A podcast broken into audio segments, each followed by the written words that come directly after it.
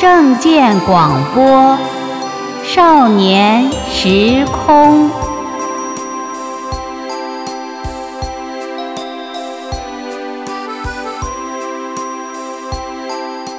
少年朋友好，我是纯子姐姐。又到了每年一度的中秋佳节，我们大家都知道，中秋节是我们中华民族古老的传统节日。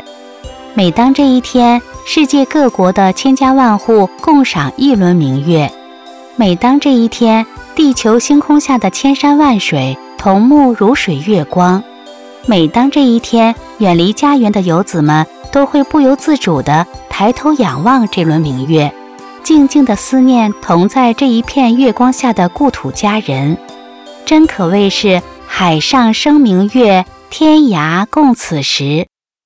而天空中那轮圆润澄澈的明月，在洒下清辉的同时，也似乎在默默地给人们一种精神的提示，也好像在悄悄地给人们的道德修养提供着借鉴。警示着人们要敬畏天地自然，敬天敬神，要秉持对上天的感恩，也在启悟着人们去认真思考人生的意义。所以啊，自古以来，月亮在人们的心目中就是纯洁、光明、温暖与永恒的象征。无数的文人墨客为这个佳节留下了众多的精美诗篇。床前明月光。疑是地上霜，举头望明月，低头思故乡。诗仙李白的这首脍炙人口的《静夜思》，更是道尽了古往今来天下无数游子的思乡之情。然而，少年朋友，你可曾静下心来仔细想过，诗仙李白诗中所指的故乡，也许不只是指人间的故乡。似乎还有着更深的意境，也可能还隐喻着心灵与精神的故乡，亦或内心向往着的圣洁而又美好的神的故乡。下面我们来听故事：传播善念与正信，寿终升天回故乡。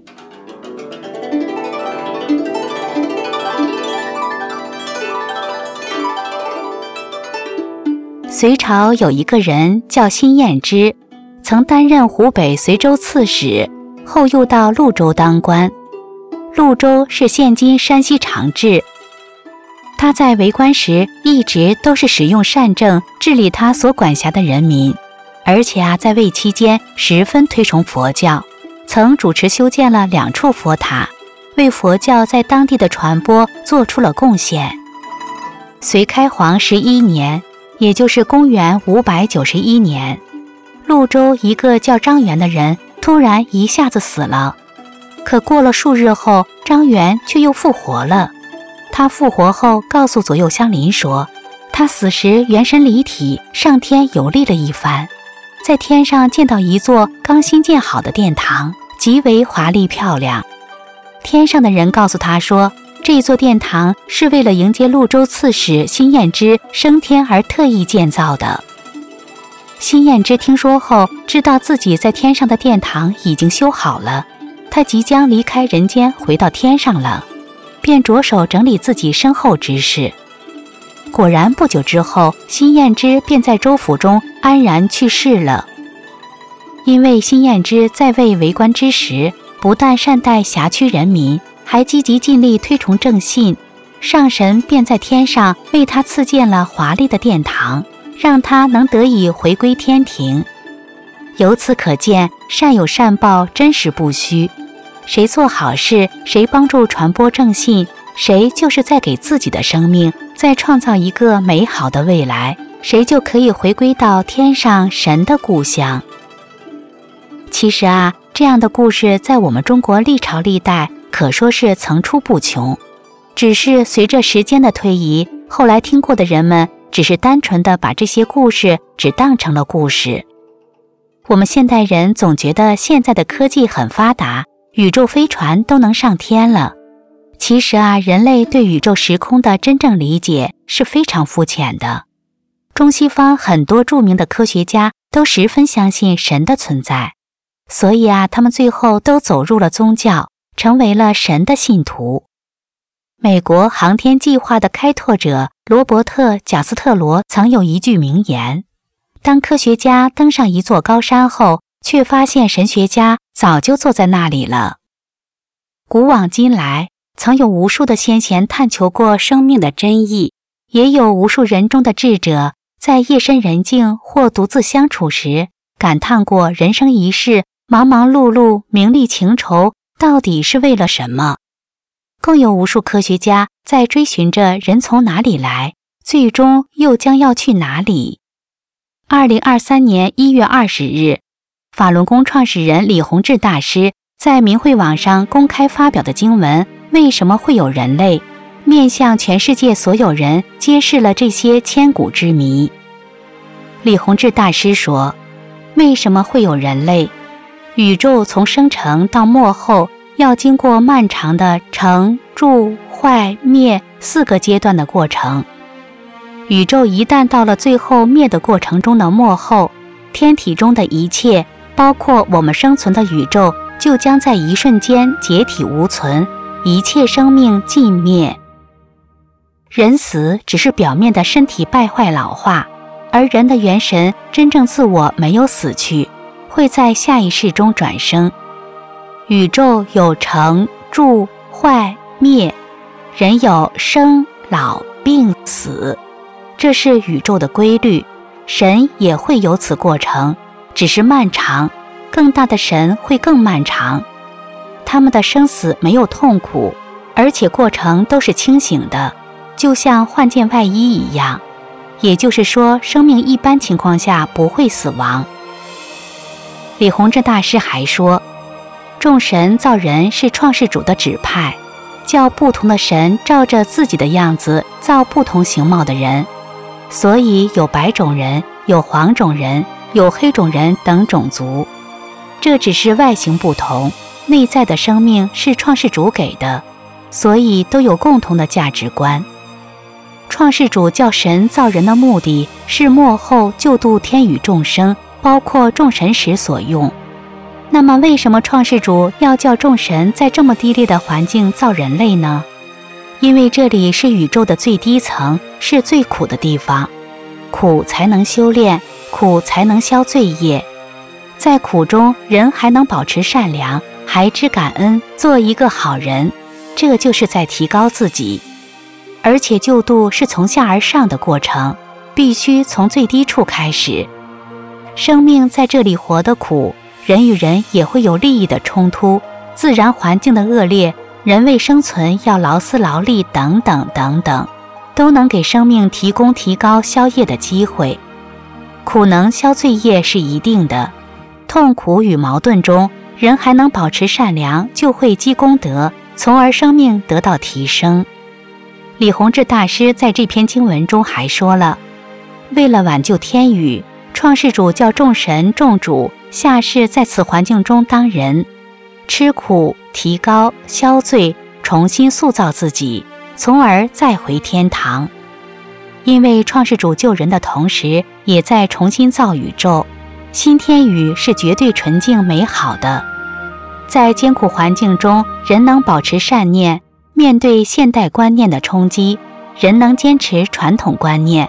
在无神论、进化论的冲击中，还能信神，这样的人就达到得救回天国的目的。一切乱象都是神在最后安排的，目的是考验众生能否得救度，同时苦也能在这过程中消罪业，一切为救人回天国世界而为之。天机已经尽现，亲爱的少年朋友。在你聆听了李洪志大师的这些讲法后，我想你应该明白了，我们人到底来自哪里？人来到世间的目的到底是为了什么？也应该知道了何处才是我们真正的故乡。我们要如何去做才能回到自己真正的故乡？好了节目的最后我们来听歌曲。那是我真正的故乡。祝所有听到广播的少年朋友都能有幸的拜读到为什么会有人类这篇经文。都能真正明白真相。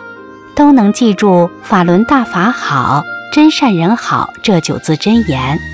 都能在法轮大法的指引下幸运地回到自己真正的故乡。也祝少年朋友中秋节快乐。